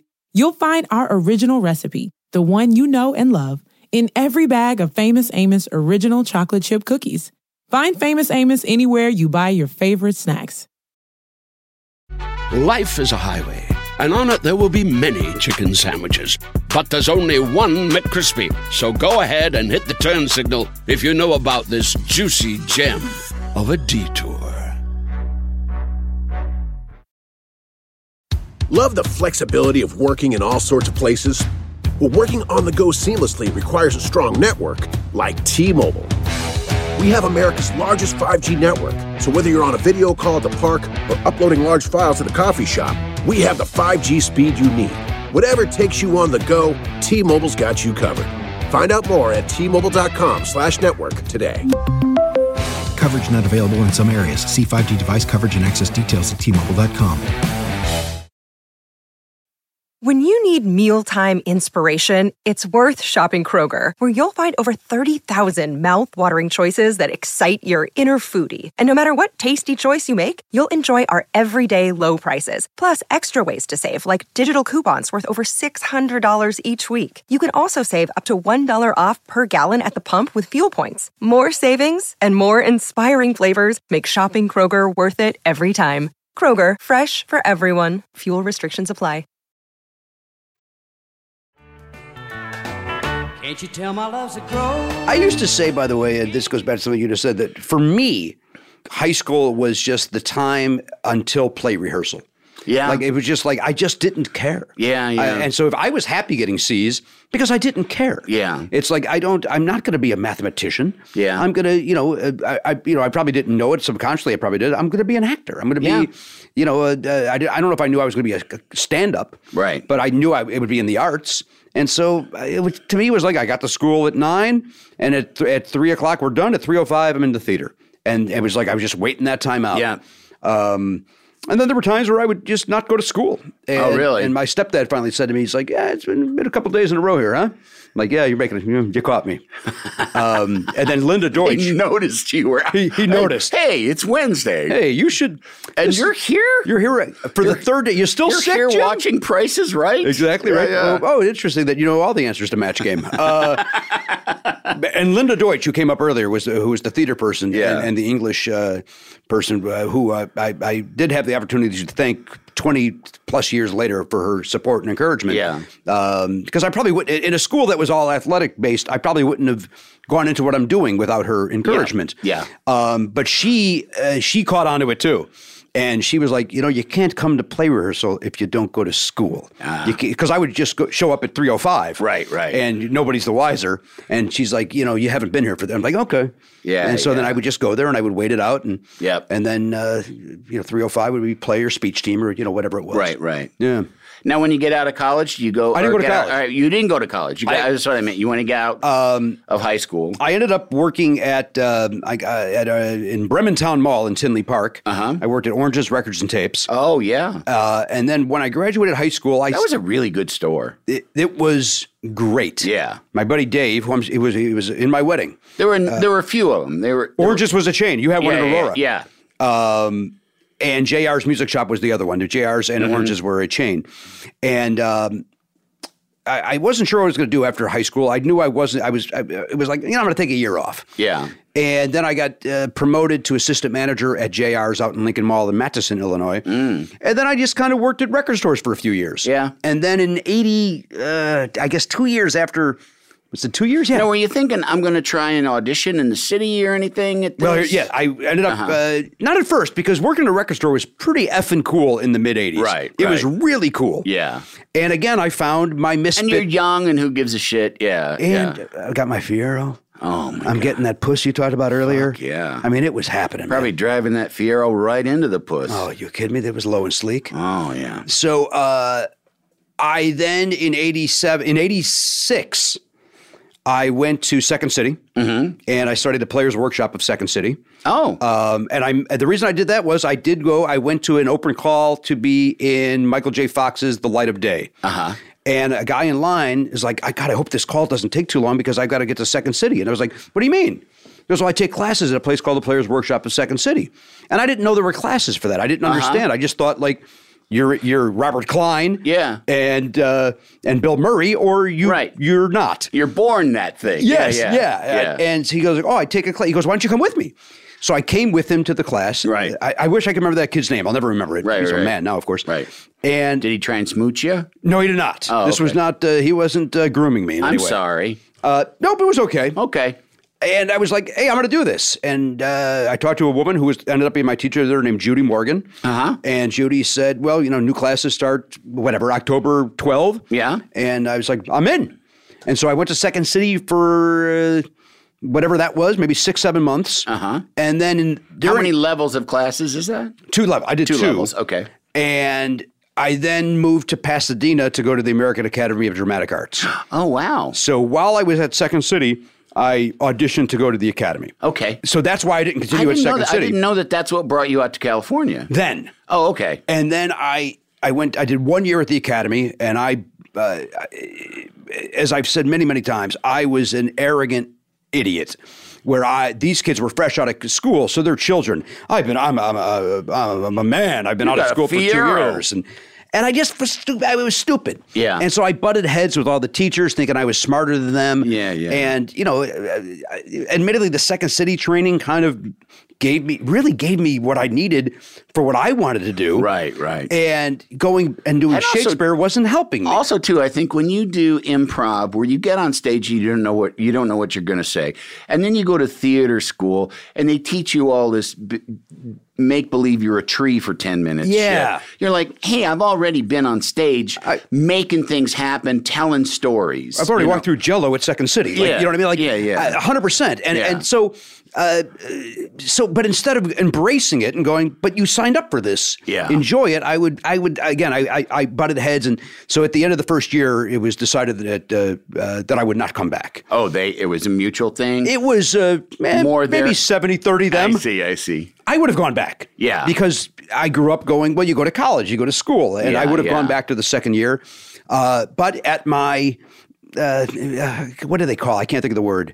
Uh, if you're getting, if you're leaving a job or you're doing a, a last little interview, Yeah, exit interview Exit sort of thing, interview, yeah. they said, uh, look, you're very talented. Yeah. This is not the place for you. Ah. Go back to Chicago and start doing stand up. Oh, they said that to you. Yeah, a guy named uh, oh, what's his name? Bern Meyer. He's pa- since passed away. Uh-huh. Br- Bryn Meyer. He's since passed away, but he said that's obvious what you want to do, and so go back. Did you know that? Was that in your head? It or- was then. Yeah, yeah, yeah. Um, I had met Bob Fisher, who ran the Ice House. He came in. I was working at Rare- Warehouse Records in Pasadena, Mm-hmm. and he's like, "You're really funny. You should do stand up." And he goes, I, "I own the Ice House," and he gave me his card. If you ever want to come by, do it. And I went there once and went into a panic and ran out of there. Um, Yeah, yeah. Then went back to Chicago and did not go back to Second City, but I went back to managing record stores. And then I started working and doing some community Uh-huh. theater. And then went to uh, started working for MCA Records, uh the record label. and then started doing open mics during that. Uh-huh. And then my What, boss, did you, what do you do for MCA Records? I was a sales rep. oh, okay. and- uh, so you go around to record stores and, And I would say, hey, the new Tom Petty is coming out. Uh, How many you want to order? right. and um, hey, the new Tiffany's coming out, or the Yeah, Fine yeah, Young yeah. Cannibals. Bobby Brown was big Yeah. then. Um, at the end of the day, it's still you're a salesman. Yeah. you might as well be selling vacuums. Right, right. Just different record stores. But Yeah. it's the music industry. Yeah, yeah. Uh-huh. So I'm hanging out with Elton John. I'm hanging out with the again Tom Petty. Like I'm hanging out with like, yeah. And at when that they age, come to town, yeah. Yeah, Yeah. uh, yeah. Uh, He wasn't flying me out. yeah. You're Artie Fufkin. Uh, I, I was. I was already. part of it. Yeah, I- yeah. although that's uh, that's more A and R, but Right. Uh, but I was that, uh, and I was only 21 years old, 21, Yeah. 22 years old, and Wow. I'm and I'm really the greatest job in the world. Yeah, yeah. And you know, I'm getting free records. I'm going to free concerts. Right. And, but yet, and you know this as well. as I do that hole wasn't filled, and it Yeah. was like this is great, but I don't. I want to be a performer. yeah. And then I started doing the open mics, and then my boss finally said to me, "It's obvious you're not paying attention to your job. You know, uh, what do you want to do?" And then I said, "Well, let me think about it." And he's like, "What?" And then the next day, uh, I came in and said, uh, "I'm, I'm gonna, I'm giving my two week notice. I'm gonna pursue stand up comedy." And they had all seen me recently. Everybody at MCA came out to see me at the Barn of Barrington, uh, which was a comedy club at that time. Bombed miserably, bombed. Wow. Bomb- I mean, bo- like it's That's great that they get to see that. and you they know? saw it, and then Monday, a lot of avoiding eye contact. Yeah, there yeah. he is. Hey, Saturday, like pretending Right, it right, didn't right. happen. Well, you tried. It was, it was that Yeah. like, well, eh, good for him. He's got a hobby, Right. So when that morning, when we had our our, our sales meeting, and uh, and everybody, you know, the, eh, everybody was in this office. Maybe t- ten to fifteen people were in there, and my boss said, uh, "So before we get started, I just want to let you know the gym." Uh, uh, let me know this morning he's quitting to pursue stand-up comedy and it was a lot of looking down at the table going that a boy fulfill your dreams that's what to do like they didn't they just saw me suck Yeah, so they had yeah. to be thinking uh, what what Yeah. why why are you leaving this and it- by the way it was like a hundred thousand dollar a year job it was a crazy Yeah, yeah. uh, amount of money job Yeah. like especially at that age Yeah. which is why i was able to afford a chrysler LeBaron convertible Right, exactly. and living, still living at home. Though. um, still living at home, too. Yeah, So, like, yeah. I- yeah, it's all gravy. and uh, which is why I was able to quit that and then make 150 bucks a week doing stand up. Sure. Because I had all of this savings Yeah, for many yeah. years. Yeah, I eventually then declared bankruptcy because my life, you know, t- took a shit. But, um, that is funny. Uh, but yeah, so I did all I, uh, that, and then I started doing stand up, and then uh, you know, I, it, it's in fact it's 30 years this year that I quit MCA. Oh, wow. And so I've been doing stand up. Uh, you know, it's been my living for 30 years. And Wow. Not a household name, but you know what? yeah, yeah. So you never had Achieved a another. lot. You never had another job aside from warm up at Conan, I guess. You know? But that's stand up. You know, I Uh, That's mean- stand up. Yeah, yeah, yeah. And it's it's in. But quote- you never had any other job after that, I my roommate uh, Pat at the time. Uh, even after bankrupt or bankruptcy, or yeah, yeah, when we were roommates here. Yeah, yeah. Uh-huh. Because I, I moved back out here in '95. Uh huh. He took a job doing telemarketing to sell toner. Yeah. inks and toner, and he's like. Just come and do it, man. It's the easiest job in the world. Just come and do it. You know, you're here anyway, and you're not auditioning yet. And you know, just come and we'll sit next to each other, make each other laugh. Yeah. and just come in. So I, the day that I was going to do it, uh, he was sick, so didn't show up. So I show up for my first day of job uh, of being a telemarketer. Sat down. I call one guy, and I just went, "Nope." and then he was like, "All right, time for a ten minute break." And the boss lets everybody go outside to smoke. I didn't, and I just went outside and I called him up and I go, "This is the worst effing job in the world. What are you doing to me?" He's like, "Trust me, when I'm there tomorrow, it's a lot of fun." I was like, "I don't think I can make it." He goes, "You can make it one day." I'm Yeah. like, I go, I, I don't think I can make it. And I walked in, I walked in, he's at his desk, and I went, I'm out. And he goes, What? I go, I'm done. And he goes, "Wh- What? You- You're not even giving us a day? And I said, No, I can't do this. and he goes, Well, I guess we'll send you your check, Yeah. which was $16. Right, right. And that was it. That's the closest that I've had to a job. Wow. Other than quote unquote show business. yeah, yeah. For 30 years. Yeah. Wow, one day. One day. $16. Not even two hours. Yeah, yeah. Eight bucks an hour. What a pussy you are. Yeah. What a goddamn. Ugh. Did you ever do telemarketing? It was No. the worst two hours Oh of my no! life. I actually, and this was at a point where I really needed a job. I was, I fucking sold my high school ring so I could eat. what? Uh, yes, at this time. What did the ring get? Like, what did that fetch? I- Forty bucks. You know, it was gold. Yeah, something like that. Maybe you know. I mean, it was gold, and oh, did you but- ever go back to get it? I don't give a fuck. Honestly, eh, I say that as a guy who just went through, my mom passed away and I had to go through all of her stuff, found my high school ring and went, oh, there it is. And then put it right back. Yeah, Like, yeah, yeah. So I said it to you, like, did you ever go, like, you don't care about your ring. No, Why no. would he care about his? And you know, what? and like nobody has them anymore. I don't know any kids out here who where there's a high school ring. but it was such a thing when oh, it I was was growing a up. huge thing. Yeah, yeah, yeah. Getting your ring. Yeah. But uh, but a- at that time, I really needed a Yeah. job, and I went and applied. There was this telemark- telemarketing job in Chicago, and it was like. I, it was my first experiencing with with it, but now it's kind of a cliche when you see what they call uh, like uh, burn rooms, or Oh, so- boiler room. boiler rooms.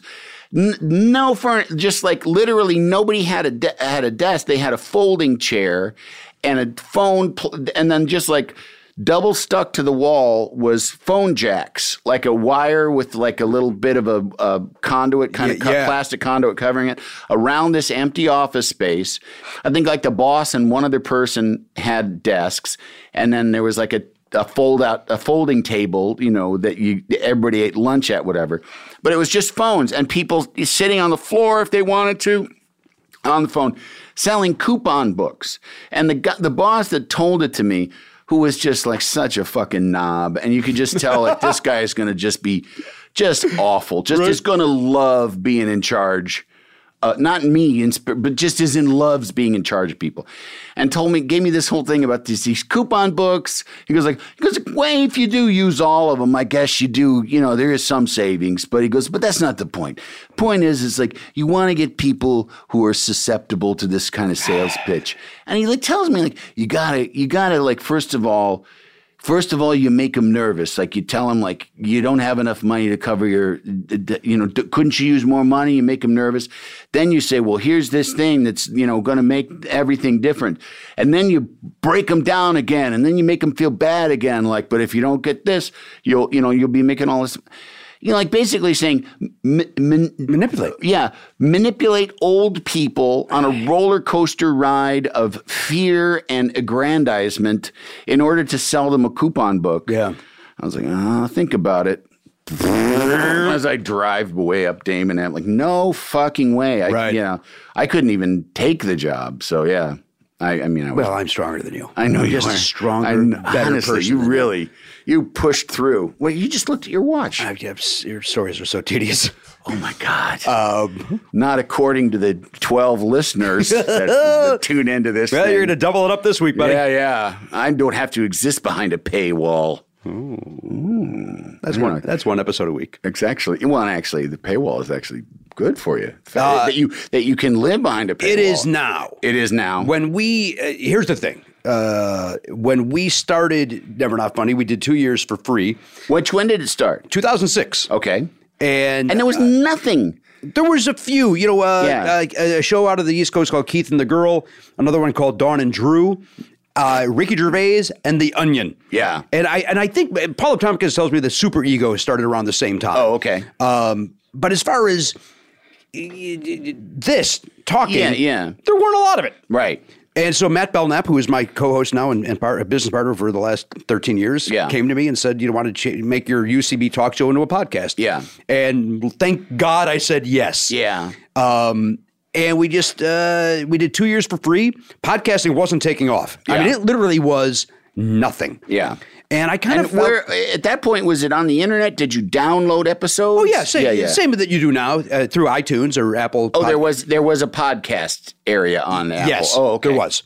Um, and, uh, but it still felt, and I, I, and I say this to my, it still felt like I was doing cable access. Yeah. Like I felt like I'm, but no, I, toiling in obscurity. Toiling in Yeah, yeah, obscurity. yeah. And- and like yes- you're doing it because you because it's a it's a what you're doing is a radio show. Yes. it's as good as any fucking 100%. radio show out there. I- but you're not doing it for anybody. You're not on a radio station. You're, you're doing, it yeah, at, at- at- out into the ether. and hoping people enjoy it. And- Yeah. And, luckily we had a following. It wasn't huge at the time, but we Mm-hmm. had a following. And and so like I don't want to say we were doing it for nobody because you know these people are still with us. Like Yeah. they've been with us from day one. Some of these folks, um, and thank God they were there. yeah, But after two years, I was like, Matt, why are we doing this, man? Why are we uh, for everything you just said? Yeah.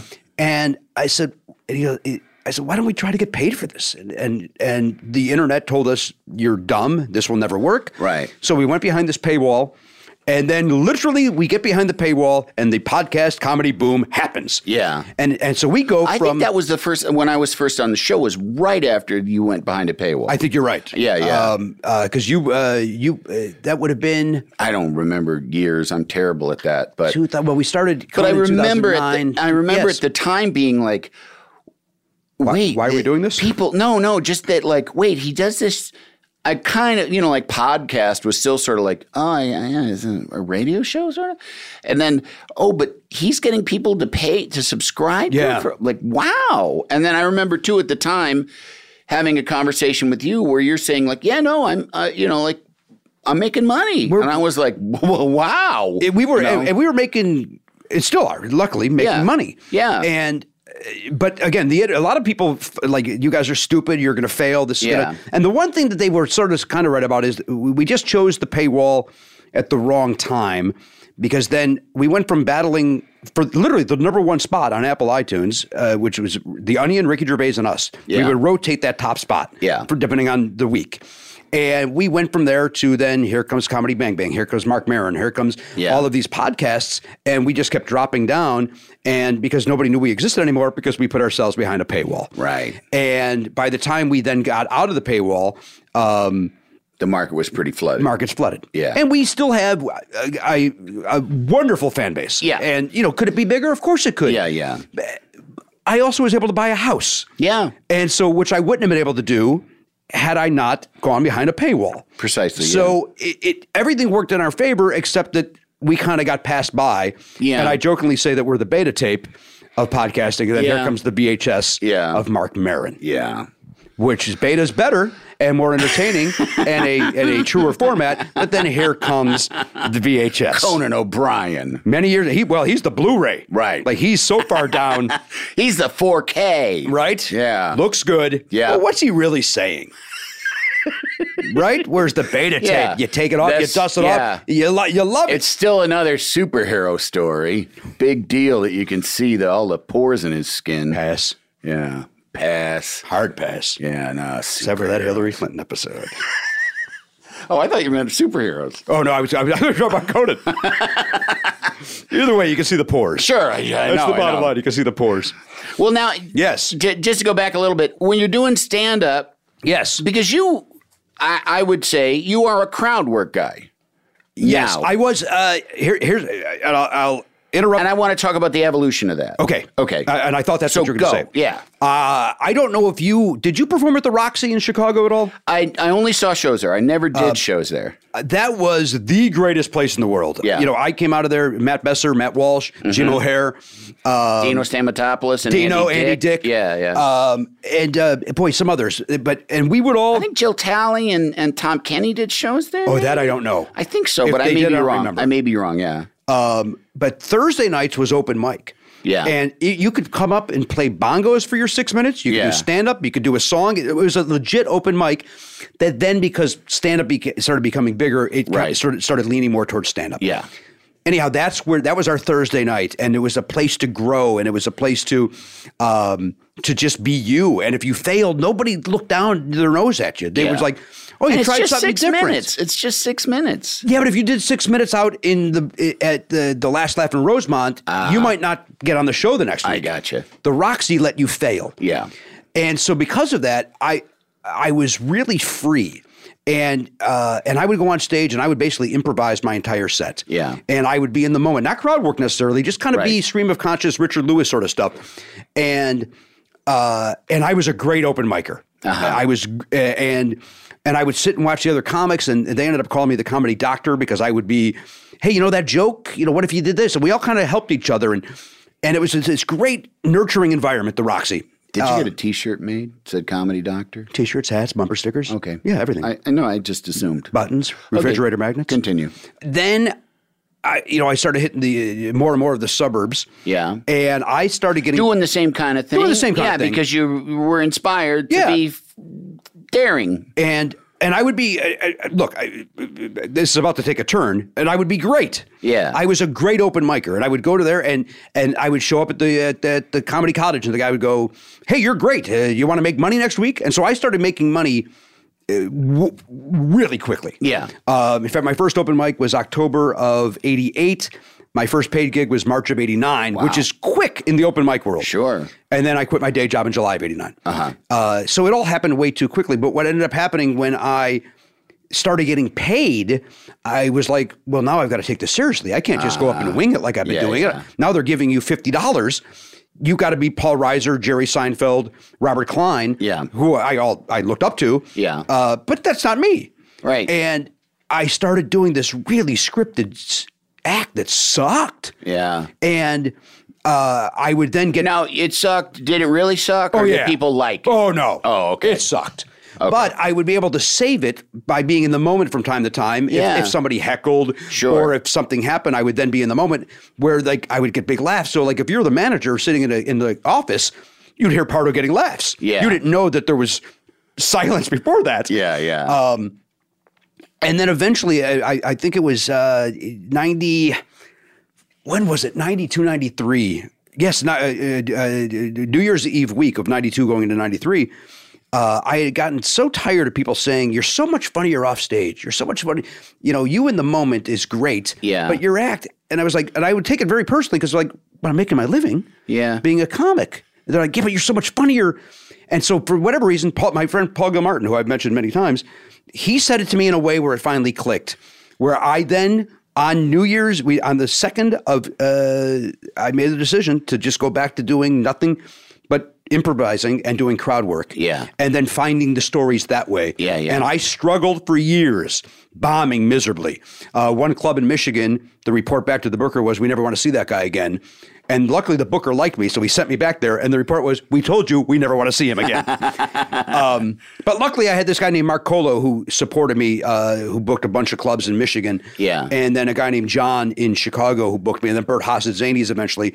And they would let, they kind of let me find myself. And Yeah. and because I man, I I'm not kidding, I sucked. yeah. And then when I finally went back to, you know, improvising and being me on stage, um, again, I found so it took some some footwork to do and to Yeah, find yeah. myself again. But yeah, I finally was able to do what I do now. How much was the transitional period once you went uh, beyond that New Year's Eve? I would say 93 into 95. Oh wow. Okay. It's like a two year, Yeah, and, yeah. and some of that would be. I I also had a horrible breakup at that time, Yeah. '94. So I would go on stage, you know, very Bill Hicks, Dennis Leary, angry, Yeah, yeah. and just I got two words for you, fuck you, like that was a punchline, and like and proud of it, Yeah, yeah. and going, hey, I, I found the goods now, man, and just angry at the world because of this breakup. Um, so that might have set me back a little bit, but th- that two years is where I really found what I was doing. And then when I moved out here, uh, luckily this guy Bruce Smith from Omnipop saw me on a showcase. Uh, Eric Fagan moved me out here. He was he used to book the Improv, and he was working for CBS. And he's like, hey, if you move out, he saw me uh, in Detroit. He said, if you move out to LA, I'll manage you. And I moved out here, and then Eric quit the business six months later. Uh-huh. And luckily, though, he, in that You- time, you he- couldn't take it anymore. he couldn't take me. Too much fucking Pardo. this, this guy- this whole business. This is guy's so about- unscripted, I can't trust him. Yeah, yeah, yeah. Luckily, he had done a showcase, and this guy Bruce Smith from Omnipop saw me and said, "I think you're great," uh, and he signed me to, uh, in uh, July of uh, '95. Uh-huh. So, and I just I moved out here in, in uh, early February of '95. Wow. So, um, luckily that happened, and, Yeah. and here we are. Yeah, yeah. Yeah. And um, how many dates do you still do dates? I do about one a month. Yeah. And I do it really just to, um, Get out of the house. yeah, Give Danielle a break. well, I'm sure she sees it that way. Yeah, I, yeah. I would never leave the house if I didn't have to. um, uh 'cause there, it, Why don't you do some stand Oh, up, Jerry? God, yeah. Could you give us? Could Why you don't give you us go a to the- break from that Columbo Why impression? don't you go to Chuckles in Tempe? Uh, it's too hot. That's what I tell her. uh, but you know, it, my schedule got. I, I was going out probably two to three weeks a month until I got the Conan gig. Ah. Yeah, yeah. And then, uh, you know, which you, you know, were very instrumental in getting me. And Yeah. um, instrumental. what, what- how- is that? Am I not being? Am I not praising you enough? am I You not are- kissing you your are, you ass are. enough? I've no, well, done I it for the past listen, no, decade. that was that honestly was one of the things that I was happiest about about that whole transition is that when they, you know, I came back to work for Conan, he was going to be on the Tonight Show, and because I had been out here, and n- none of them Mm-hmm. really had, and not that I was like totally in touch with the scene or anything. But I had worked on multi camera sitcoms and had seen the gross fucking display that warm up on those shows is. Right. Which is, you know, get up, laugh! Here's a t shirt, here's some more candy, Yeah. you know. Get your I- energy up. Get it up. and I was just, I just couldn't. It made my skin crawl to think that that was what our Tonight Show Right. warm up was going to be. Uh, and so they, uh, Jeff and Conan said, "Do you know anybody?" And I said, "You." And I and I, We. I don't know that they even looked at anybody else, did they? here's here what I like, and again, th- some of this is self-serving, but what I love about this story is you and I knew each other, but we did, probably didn't even have each other's phone numbers. Like No. we didn't know each other. No. we knew each other. Yeah. from maybe doing shows together at the UCB, that Yeah, sort of yeah. thing. And uh, so uh, when I got called to do the job uh, to, for the interview, and I sat down with Mike Sweeney, he told this is exactly what he told me. He said. Um, Hey, we used to have Brian McCann used to run down from the writers' room, do the warm up. Yeah. Now that we're the Tonight Show, we don't want to do that anymore. Uh, and so we were talking about it, and Andy, and I was like, oh, I don't, I don't really know Andy. And I'm like, where's this? And he said, Andy Richter said, uh, well, the guy who can do anywhere from ten minutes to an hour off the top of his head with the same sensibilities as this show is Jimmy Pardo. Yeah. And Mike said, so the job is yours if you want it. And I was like, I, I don't know if I do want it. I don't know if I want to be a warm up. And he's like, and then he said, well, if you don't take it, we don't know what we're going to do. We're not looking at anybody else. You're the only. We looked at some clips of you on the internet. Conan said that's our guy. Please take the job. Yeah. and I took the job. Yeah. and so I thank you for that and because you again, were fucking great. thank you. And I, st- I miss you. Thank you. Miss you, miss you, miss you all the time. I look here's what And it is a source of irritation that you're not here. uh, I'm not going to go into it any more than that. here's but the, it- here's the hundred percent true. It, it was time for me to leave. yeah. You know, I, I ended up getting at that time I was hosting my show on Science Channel. Yeah. So I got my own show, um, and the, the the landscape had kind of changed in who was coming to the Conan tapings. Yes. It wasn't Conan Yes. fans anymore, Right. As much as it was people that didn't get tickets for Mom, Precisely. and that sucked. So all of Yeah. a sudden, instead of doing my style of comedy in front of Conan fans, who are open to it Who are and, open and to it. expecting it. Yeah. I'm getting audiences, and Conan and you were getting audiences that were they just saw Mike and Molly. Yeah. So why isn't this warm up throwing candy at me? Right, right. Why are we not doing a dance Yeah, contest? Why is he just being funny for 18 minutes? Right. No, thank you. Yeah. And also picking on me a little bit. Right. In a way that's not just like, you know,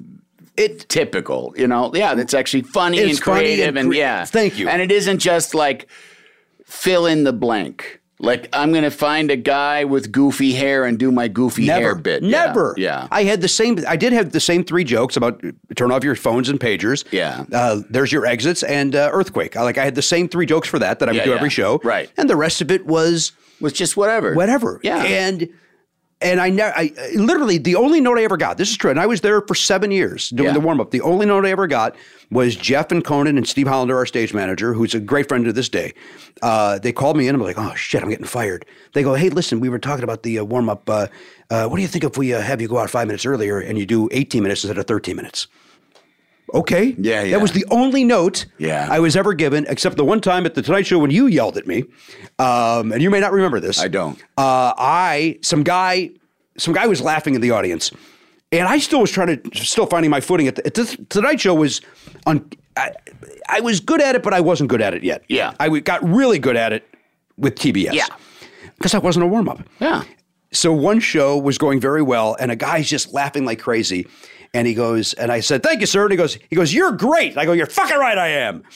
And there was never a rule that I shouldn't swear. Yeah, yeah. But it was always like, "It's the Tonight Show, dude. You wear a suit. you Yeah, don't yeah, swear. yeah. Have some respect for the for the for the." Uh, uh, I don't want to. Institution. Institution. Yeah, thank yeah, you. yeah. No, I know. But I came off, and you go, dude, you, you can't be swearing. And I said, I go, I just it just slipped out. It's not a big deal. They're like, yeah, they're not going to like that. And it ruined my fucking weekend. Oh, really? Oh man! I'm sorry. It ruined. I called up Mike Sweeney. I said, "Hey man, I, I, I said I swore today." He goes, "Yeah, who cares?" I go, "Well, Richter seemed to." He's like, "You don't think he was busting your balls?" I go, "I don't think he was busting my balls." And I wish I could remember because I don't know I- if I if I wasn't busting your balls.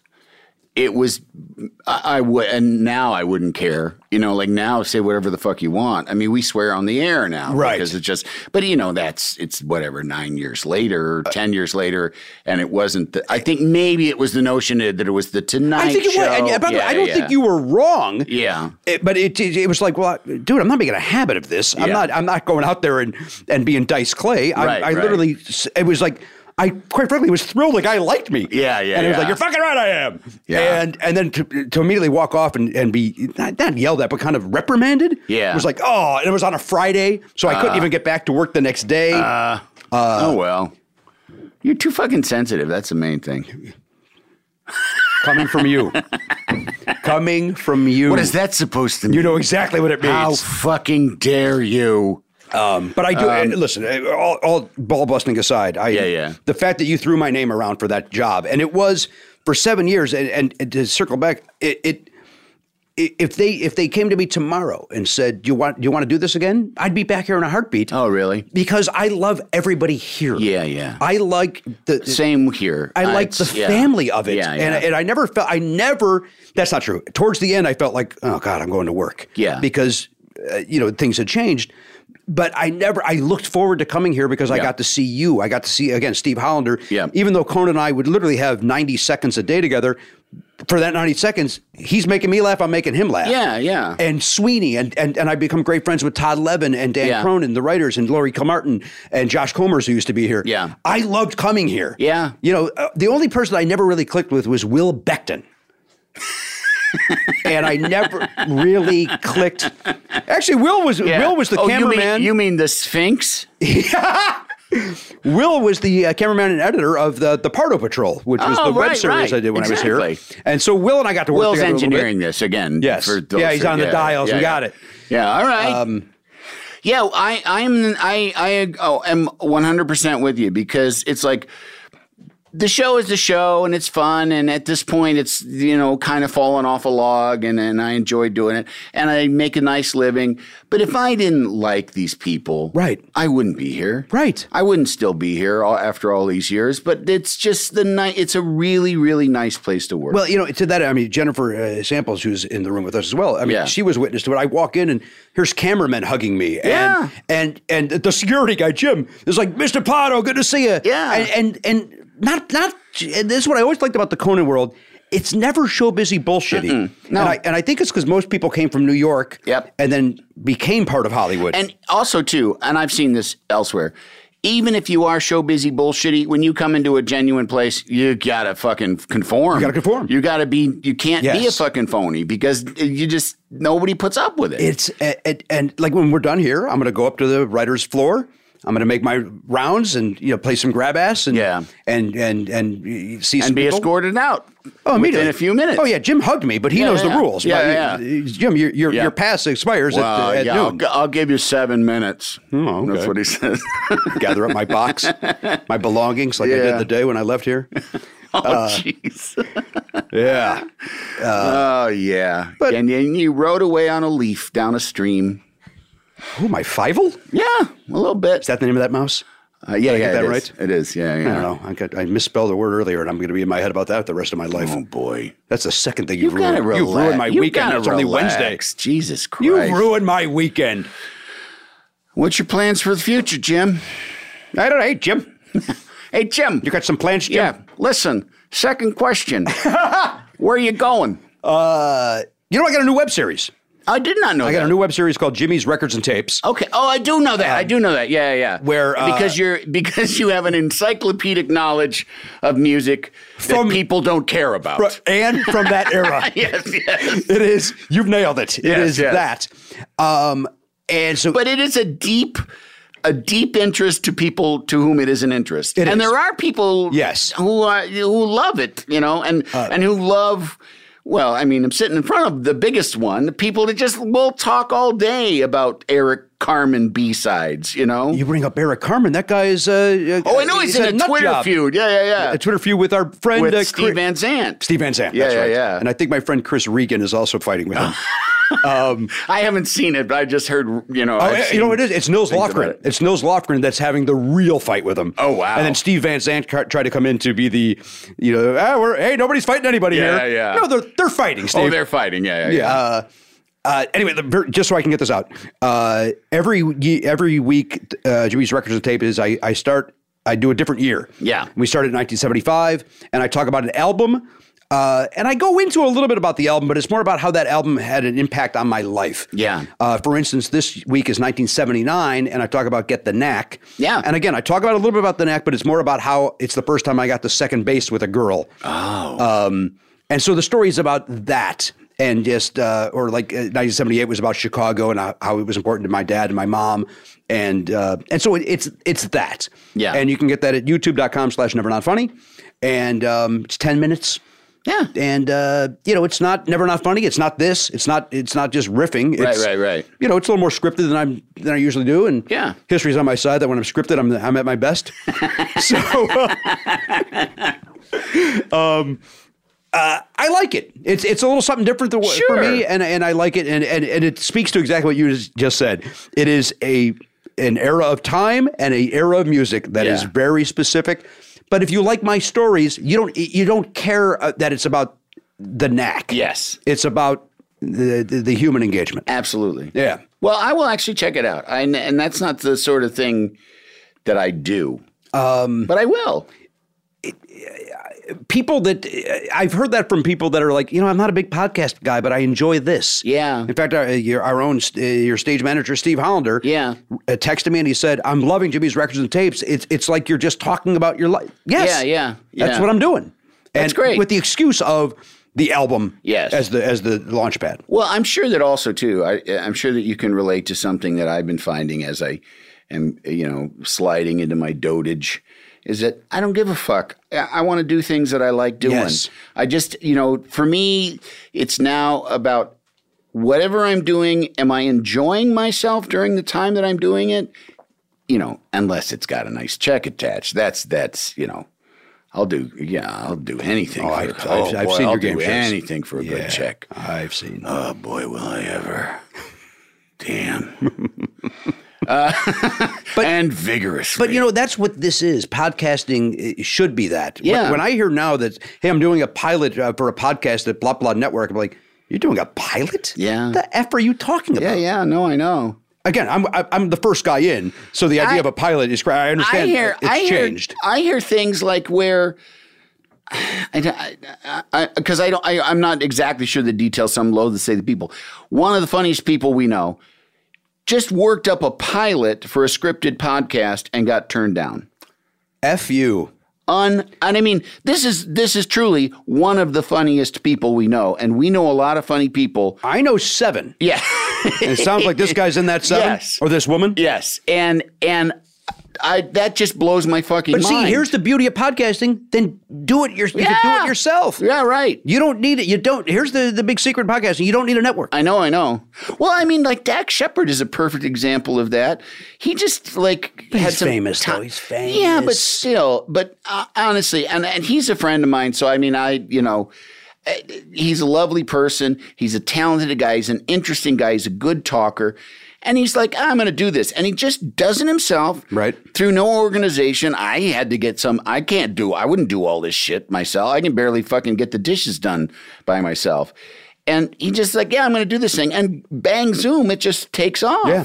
And that and and that's not just because he's famous. You know, I mean, he could have done a really boring the initial fucking splash podcast. is because he's famous. Absolutely. Let's not dismiss that. Absolutely. But you got to follow through, and he follows through, and he's Yeah, selling yeah, yeah, out yeah. live. So it's like, yeah, you can do that, and you can also, you don't need any sort of, you know, any sort of structure around you. You don't need the structure of, it, but you could Yeah. use the back end as for for advertising. yeah, of, and, and that sort absolutely. of stuff. of course, of course. And if it's if it's like you, where you like the idea of just showing up and talking, and you've got a Will Beckton and a Jennifer Samples putting it together for you, then you need that. Yeah. And so that's where a network is good for you. Yeah, yeah. So I'm not putting down networks. I'm on a network. Yeah, yeah. Uh, I'm on. I think the same network, Yeah, Earwolf. yeah, Yeah. yeah, yeah. I'm not part of the team Coco though, because you know I left in 2015. Right, right, right. No, you're And they persona slam- non they grata. slammed that door. Yeah, yeah. I actually had to tell them, the powers that be, that Don Pardo was coming in today. And nobody caught on that. he- That man's dead. It, it doesn't matter. They're they don't they're not detailed. They got their oriented head up their around own here. Conan O'Brien ass, Listen, I get uh, it. Yeah, yeah, yeah. So don't worry get it. about it. It's all about But yeah, that. no. If I if they found out I let you in the building, mm, Jesus. So I shouldn't go to the second floor. th- th- th- they're all cowards. Safe over there. They're all cowards. You could go right up to Conan's face and be like, "Hey, buddy," and he would he wouldn't call. You know, he'll You don't think you do anything. oh he'll he'll like have security chase you, but you'll already be off the lot. You know, Hmm. Okay. and it'll just just to make him feel good. Oh, All right. No, I'll give him that thrill later then. All right, Jim. Okay, pal. Good to see you. Third question. Oh, we're. Yeah, yeah. You got it. Got yeah. Wait, no. I thought that was the third. No, the second was where are you going? Oh, what's three then? Third is what have you learned? From this? No, from your life. I mean, do you have a big philosophy What- that you that, like? You know, You know what? The one thing I will say is be true to yourself. I know that's cliched. Yeah. But as a guy, and I told you about it, who was himself as an open micer, then changed to try to conform, and then finally found himself again. Yeah, yeah. I would say that across the board. And I say it to my son. Don't, Yeah. don't worry about those two idiots Right. that are making fun of you. Focus on the people that care. Be true to yourself. Don't Yeah. conform to, so that those two like you. Or in comedy, who cares about the table that's not laughing? Uh, although we all are drawn to that table. Oh, that's all we look We're at. all drawn to that. That's if there is a face in the crowd that's not laughing. They hated me. That's my guy. I'm Of course. fucking zeroed in on that. and because fucker. I'm in the moment as a stand-up, yeah. I, I then try to win that guy over. Oh, yeah, yeah. Instead of the 499 other people Right. that are loving you. yes, yes. So to that, just I, and again, I know it's a, I know it's a it's a you know a, a pillow, it's stitching on a pillow. I but, know, I but know. Honestly, But it's true. Stay true to who you are. Yeah. Do you find that you are you able to do that in your personal life with your friends and with your family and your loved ones too? Yes. Yeah, yeah. Uh, for better or worse, yeah. you know. Yeah. But uh, I mean, now does that eh, compromise compromise? You know, like if, if you're in that way, is that something No. that you come across? No. no, I've compromised a lot in my life. Yeah, yeah. I still have the need to for, to make people happy Yeah, I and, do and like too. me. Yeah, I do too. I still I don't want anybody ever mad at me. Oh, I don't. I, yeah. Um, But you know, I uh, Even when I even when I am in situations now where I'm like I'm being taken advantage and I'm going to speak up for myself and I know 100 percent uh, I, I'm in the right, and I and the way that I stick up for myself is polite and within reason Yes. and and respectful. It still burns a fucking hole through my stomach for two days because I might have upset someone. Hundred percent. Yeah. it burns my a hole in my stomach uh, uh, for the two days leading up to it. Yeah, yeah. Then I finally have the courage to do it in the kindest, politest way. Yeah, yeah. And then for two days, I'm worried about. Yeah. "Man, Is that cool? Okay, is it Yeah, all right?" yeah, yeah. Talked to Danielle, my wife. "Oh, I said this. Yeah. Well, that sounds great. Okay, but but couldn't it be taken this way? Yeah, but it yeah, wouldn't yeah. be because you said it like that. Yeah, although I do have the ca- the capability to yell at a Jimmy Pardo and say, "Hey, you can't swear," you know, or It ruined my weekend. it ru- or, or also quite seriously, I do have the ability now uh, to say no or to like be like, hey, no, fuck that. It's Right. not gonna, you know. And especially around here, I find in producing comedy, I don't take a lot of time to to hold someone's hand and go like, this is a really great idea, but I really think that it might. It's just like, nah, it's not working. Yeah. you gotta get over it. We'll you see know? tomorrow. Yeah. yeah, yeah. And then- and then so it's more compartmentalized. Where in that kind of thing. I will occasionally be a little too blunt, uh, blunt about stuff, or I'll say something about a bit in front of the person that wrote it without realizing that's the person that Ah, wrote it, and yeah. then be like, "Oh, sorry, buddy. I was, you know, Yeah. I, I didn't realize that was your baby that I was calling hideous." um, but yeah, but I agree. You know, uh, got to be yourself. That's it. Yeah, yeah. I mean, you'd be lousy at being anybody else. Seriously, who, who, what- Lyle Wagoner? Who the hell are you going to be? Well, at least he got, he's got that Winnebago uh, Oh, he does. business. So, may, so Star maybe, wagons. Yeah, that is true. right? Are they Winnebagos? They guys, Well, they're, they're trailers. They're trailers. Yeah, he Just, has a uh, trailer business. Yeah. Uh, l- n- no, nobody. g- Anybody that knows who Lyle Wagner is Knows this. That listens to this is going to know. Oh yeah, he's Star Wagons. You brought him up. Even if in your Lincoln fucking Nebraska, you know. Oh yeah, Star Wagons. So Thank you for having me. listen, this is really like I said. It's to borrow a, a Pardo. It's been a joy. Thank you. it's It's- been a joy. It's been a and, joy. uh, thank you for finally asking me. The rage I had in me about not being asked to be on here. well, I mean, come on.